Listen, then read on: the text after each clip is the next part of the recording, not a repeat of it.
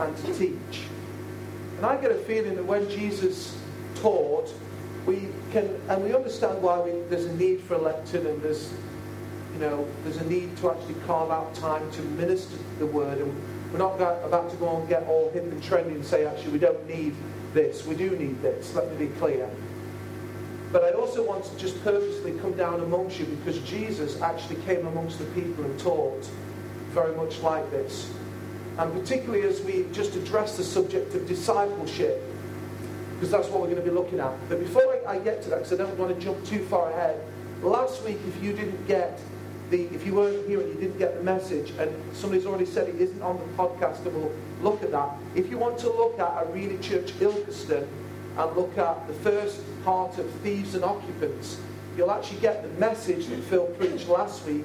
In Ilkeston, he preached it three or four weeks earlier because we're running a little bit behind here. The reason why I say that is because it will set us up. Because last week, Phil just laid in the whole thought of there are thieves that come, and there are thieves that come in the natural and they come to our house. Some of you here have had the unfortunate experience of walking into your house and you've actually been robbed. People have gone through your, your, your you know, your personal possessions, they've trashed the house. It's an awful feeling. Yeah. And what's in the natural is so in the spiritual, but the, real, the realization is that many churches don't even know they've had a thief come in and rob them. They've gone through everything. They've caused chaos and turmoil. And, and, and the thing is, churches have allowed that. They've allowed those. They've allowed those things. And not even have allowed them, they've said, come in, you're welcome. What am I talking about? Rejection. It's in a lot of churches. They allow that thief to come in. Offence. People still living offended. 30 years later, this lady had a fallout with this lady, and now it's followed to this sister, and now this grandchild and this grandchild, and never the twain shall meet. They all go back to the root of it. It's offence. We have to deal with these things. Rejection. You know, people get rejected. Yeah. Where, you know, I feel rejected. And, and then that becomes an occupant of the house. And the, the final thing was religion. I'm sorry, control. Religion and control. These are things that become very much in a church if we don't keep them out. And they're thieves. And we do not want these things in the life of the church. So all I will say to you is please listen to the podcast. It will really help you. Now that was, in some ways, it wasn't negative, but that was the negative side of it. We were saying these are the things we don't want in the church. So here's the question. What things do we actually want in the church? Yeah. What do we actually want to furnish the house with? What do we want at the very core of our being? One, one of those things is discipleship. And I want to take the opportunity for a few moments to talk around that. But before I do that, we want to tag this. And at the end of this series, we will hopefully have a, a booklet, a brochure, that we don't want it to be just then stuffed in our Bible, never to return to. We want it to be something that lives and breathes in the life of Arena Church. And we're calling it our arena behaviours. Now, if I can just make a comment around the word behaviour, because some people would say, well, you know, so you, there's a particular way, it's robotic, there's a way that I've got to live, there's a certain style I've got to have. So does it mean that all the pastors have to wear uh, fairly skinny jeans and open neck shirts and, you know, brown boots? And well, clearly not, because this man is not going to start wearing skinny jeans and having a slick rip hairstyle that goes across. Oh, I've not got any left. Yeah, well, you know, that's, that's clearly not going to be the case, okay? It's clearly not. But there are there are certain there are certain attitudes of heart that we want everybody to just sign into. So let me just bring clarity to this statement, arena behaviours, and you'll see on the screens you can follow it. This is what of our young guys, we are tasked him to write it, and, and it's, it's just a great statement. And he says there, our behaviours aren't to make you fall in line or fit in. Diversity and difference are a part of who we are at Arena. They don't refer to the clothes you wear or the music you listen to. Our goal isn't to get you to behave, it's to help you to follow Jesus. The reality is, Arena is full of imperfect people people who were broken, people who were lost, people who were hurt. But through a relationship with Jesus, have been radically changed. Our behaviors create a platform for Arena to flourish. They create freedom and protection for our community. You see, in your house, you have certain behaviors so that house can function. These may be things like everyone helps tidy the table or no shoes inside the house. Different houses have different behaviors to protect and promote the house. Our house, arena, is no different. We have certain behaviors that we expect our community to agree to so that our house can flourish. Yeah. Who loves that statement? I love that statement. And one of those behaviors, and over the next few weeks, we're going to be talking about some of the behaviors, values, thoughts, attitudes that we want to see in the house, we want to furnish Arena Church with. And one of those behaviors is discipleship. Now, some of you immediately, I don't want to assume anything tonight. I, I just want to almost look at you as though you know nothing. Because you use the word discipleship, and immediately you go to disciple, and immediately you go to some of those old films where you see um, disciples walking around and they have long hair, beards, robes, and sandals. And we think that's being a disciple. And of course, that's not what we're talking about today. We're not all about, at the end, or by the end, uh, as you go out, we've got a robe for you all to take away with, and, and we've got some sandals for you, and we've got some uh, beards, and, and some hair for some of you guys as well. We're, no, we're not about to do that, okay?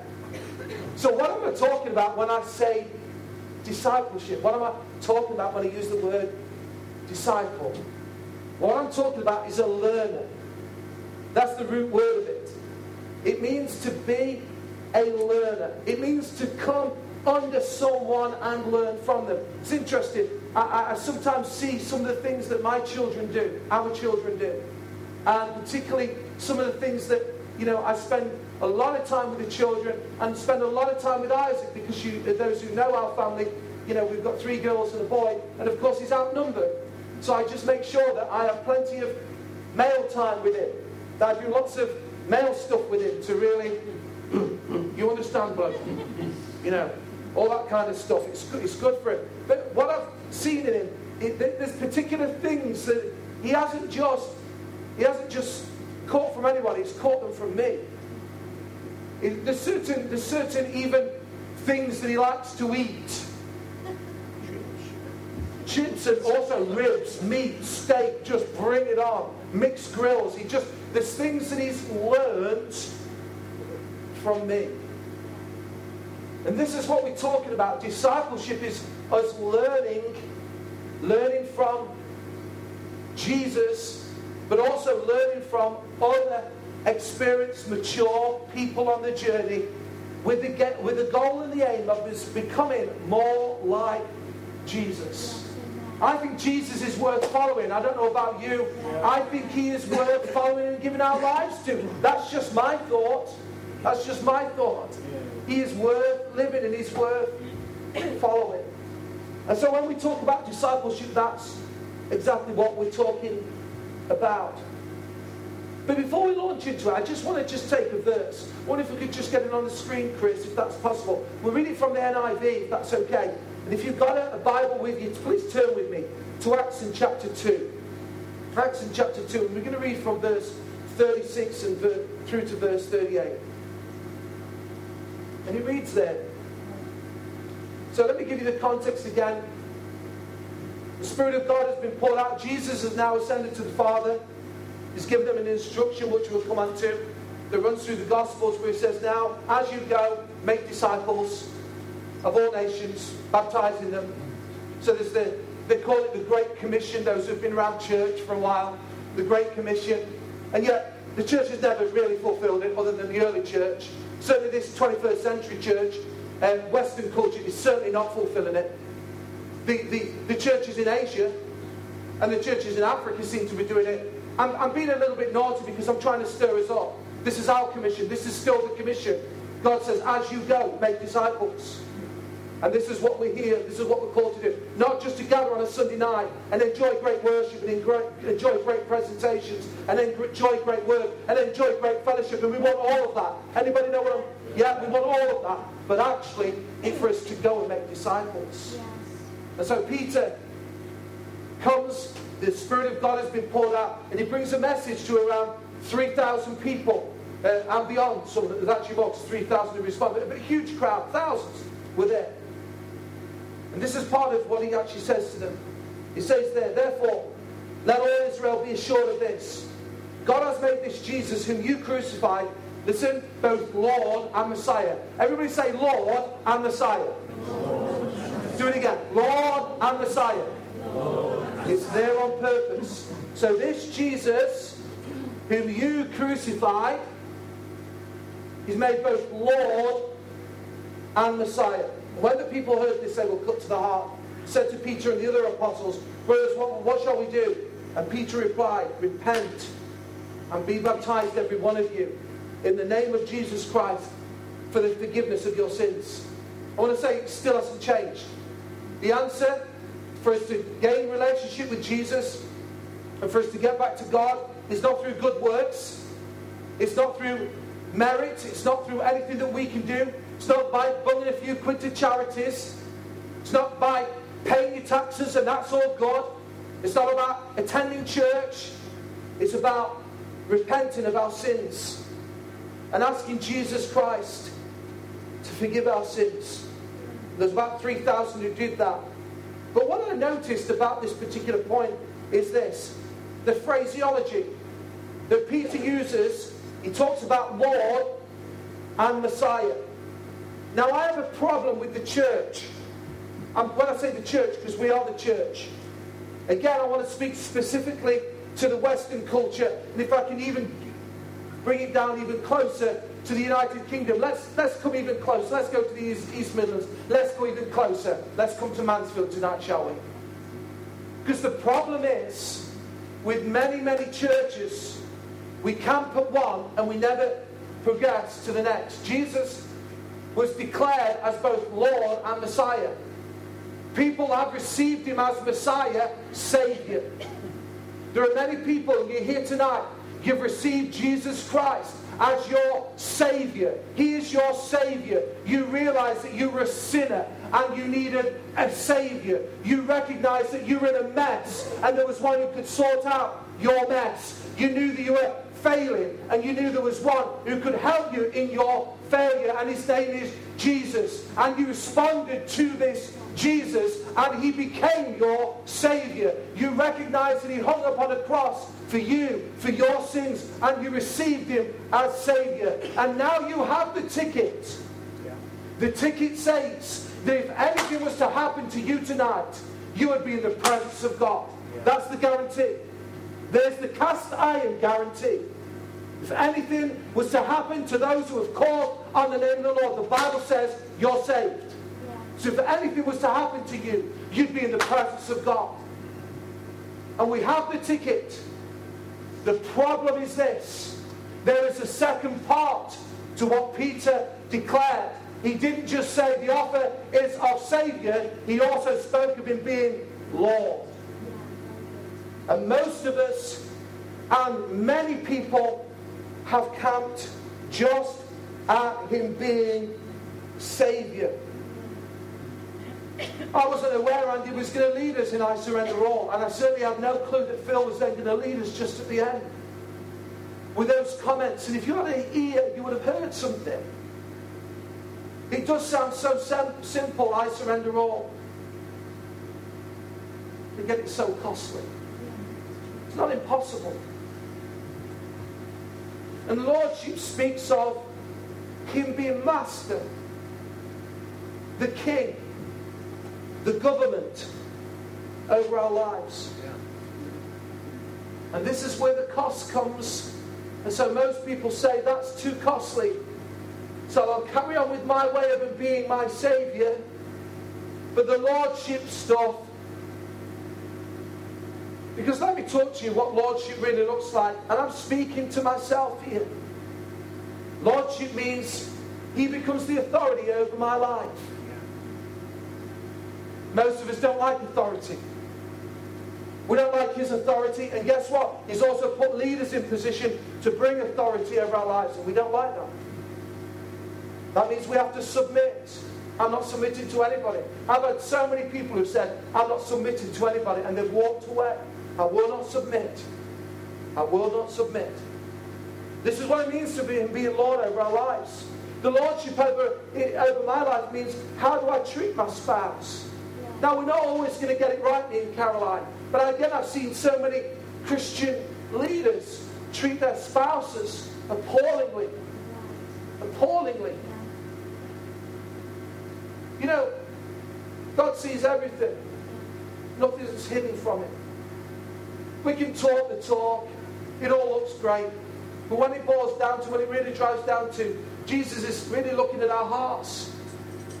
Yes, and he wants to be Savior of our lives. Came to save us, but he also wants to be the Lord of our lives.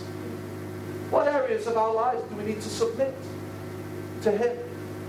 They're not nice messages. They're not easy messages to preach, but they're so valuable, these messages. And this is what we're talking about in Arena Church, that we're not just wanting a celebration of Him being Saviour. And boy, do we want that. I know we enjoyed that song. I think that song really did it for me. It was just terrific. Absolutely lovely, actually. I felt like a little bit of a reggae man, actually. I was getting on down.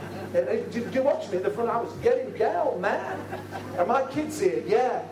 Yeah, yeah, Eleanor. She loves all this. She's just, she hates it. Me and Jay Z, we get down.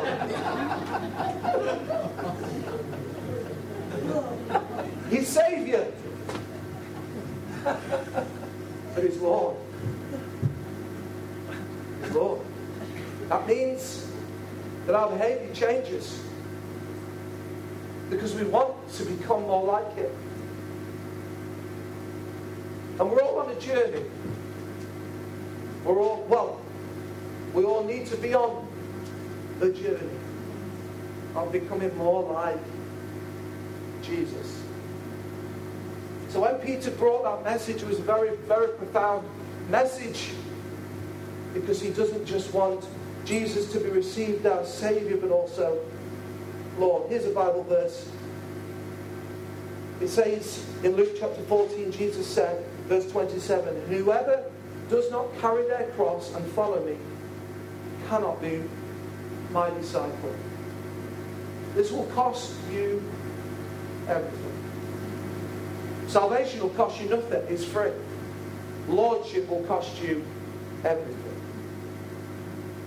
That's why I smile to myself when people say these Christians, you're weak willed, you're just pathetic, you're a bunch of wimps. I'm thinking, really?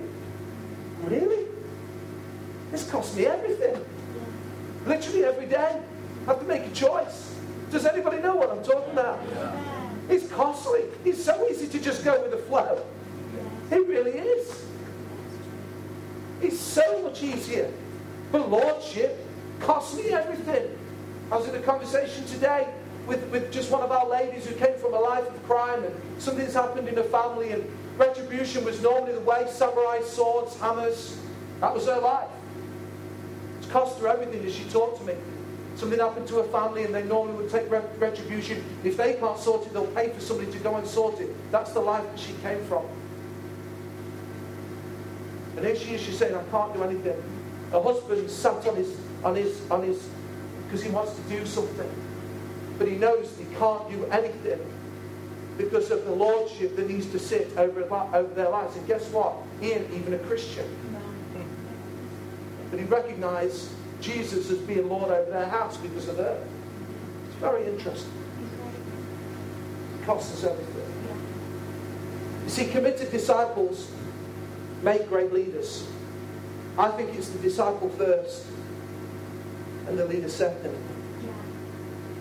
We're called to be a disciple and make disciples. Now, let me just say what discipleship is and what it's not. First of all, discipleship is not automatic. It's not automatic. It needs to be intentional. Phil crafted these thoughts. I, I wish I could have taken the credit for them, but I can't. I'm not. You know me. I'm just me. He's crafted these. But discipleship is not automatic. It needs to be intentional. Discipleship is not mystical, but it needs to be practical. Discipleship is not instant but involves a process. Discipleship is not just knowing, it's demonstrated. And discipleship is not private. I'm one of these private Christians. No such thing. It's relational. It's out there. You either are or you're not. Pope Francis describes the Bible discipleship like this. When we walk without the cross, when we build without the cross, and when we proclaim Christ without the cross, we're not disciples of the Lord, but we're worldly. We may be bishops, priests, cardinals, popes, all of this, but we are not disciples of the Lord. Discipleship, I believe, is rooted in the cross and it's founded upon His Lordship over our lives. So, what is the purpose of the discipleship? You say, Christian, you're getting pretty pumped about this discipleship, deal. Well, what's the purpose? Okay, about being a disciple, it's Lordship. Well, what, what, what, happens here? What's the big deal here? What is the great fuss about it? Well, I think there's, there's many things, but I just want to narrow to three particular thoughts that I've got in my closing moments. And I've already alluded to one, so I may not need to spend too much time, but the purpose of discipleship is to bring us to a place, first of all, of surrender and sacrifice. I've said before, salvation is free, but discipleship will cost us our lives. Jesus was a disciple. He was. Because when he said in the Garden of Gethsemane, when he knew what he was being led to and the death that he was going to have to endure, I want to say nobody took it from him. He gladly gave it of his life. But as he, as he sweat blood through his pores, and as he was there in the garden, felt completely alone, because he knew the weight of sin that was going to rest upon it. Can you imagine the awfulness? Never mind the pain that is, is gone, but the, the sin of the whole world, past, present, and future, resting upon him, the whole sense of evilness upon him is huge. And as he knelt before the Father, he said, If you could take this cup from me, but not my will, but your will be done. Surrender and sacrifice. It's not because God is wanting to inflict pain upon us and hurt upon us, but He wants us to become transformed into His likeness. For us to become like God, for us to become like Jesus in our nature, for our nature to be transformed. The stuff that can be in our hearts. Our national leader at the Assemblies of God conference was very moved by it as he began to talk about how he didn't ever have an issue with retribution and causing pain upon people, but he spoke about how the, the heart is desperately wicked and some situation that has just been thrust upon he and his wife and the whole family, and how he wanted to feel need to take revenge. And he just felt that whole sense of just something flowing up within it. See, the reality is God wants to bring us to a point where we become more like Jesus, where that stuff is gone and we become like him. John the Baptist, many people were promoting him as something special. And he was a great prophet, but he declared about himself that he was not worthy to untie the sandals upon Jesus' feet. And he then makes a statement I must decrease and Jesus must increase. William Booth, who's preached in this building around probably this spot here, General William Booth. I love saying that. you can tell I get a great kick out of that. He said this The greatness of a man's power is the measure of his surrender. The greatness of a man's power is the measure of his surrender. People who are disciples, listen to me, are marked by a humility, a kindness, a contentment, a joy that's found nowhere else. Secondly, the purpose of discipleship. Well, it's a place where we are shaped to become like Jesus. We're shaped to become like Jesus the question is, how are we shaped? Well, I think we're shaped through people. I think people are a great point of discipleship. We have Paul and Liz here who head up our small groups program, and we've got an, uh, a number of small group leaders here. And it's imperative for you to know, I know you do know this, that people are, are shaped in relationship with one another. The, the commission was to go and make disciples. You can't make disciples if you're not first a disciple. But as we become disciples, we then go and make disciples and we become shaped in relationships. There's no doubt about it. I'm shaped, I am the man that I am, good or bad, through my relationships, through my experiences, through things that have happened to me. I always remember the, um, the previous pastor at Ilkeston. Uh, I, I, had a, an appointment with him every Monday morning to meet with him.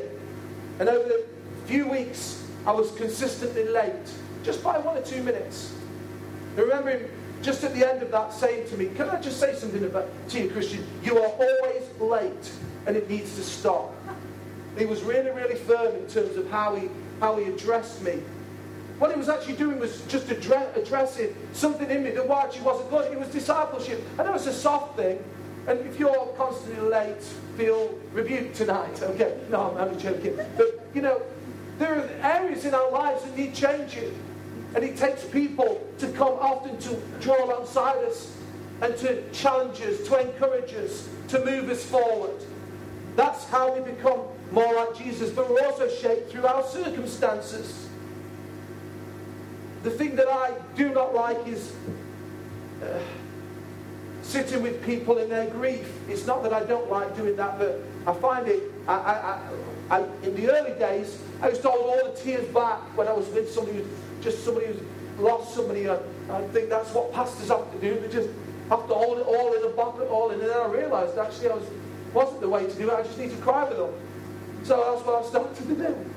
And it's the, it's the worst thing actually when you're sitting with people in grief or in turmoil or pain or suffering. But what I've realised is this discipleship happens not just through people but also through circumstances. Because grief, pain, disappointment, loss, abandonment, abandonment shape us. They shape us. I've learned more by the failures than the successes. I've learned more through the losses than I have through the wins. I've learned, learned more through the hardship than I have through dancing on the mountaintop. Does anybody know what I'm talking about? And that's why I think it's a bit crazy that people come to Jesus and think everything's going to be sorted. We are shaped.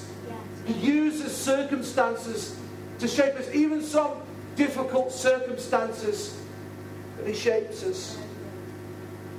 The goal is for us as a community to become more like Jesus because people like Jesus transform the world. What did it say in the book of Acts? There were 12 disciples, and they, there was more than that. There was, because there was 120 in the upper room. But let's just take the 12. They said, these people, how can these people turn the world upside down?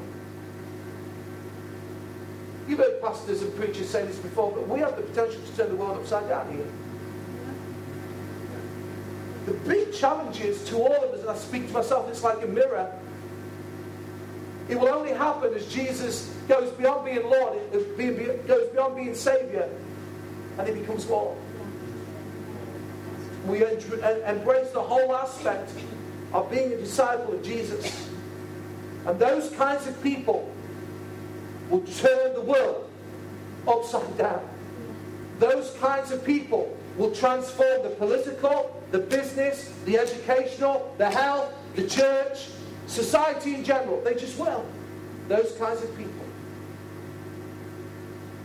Lastly,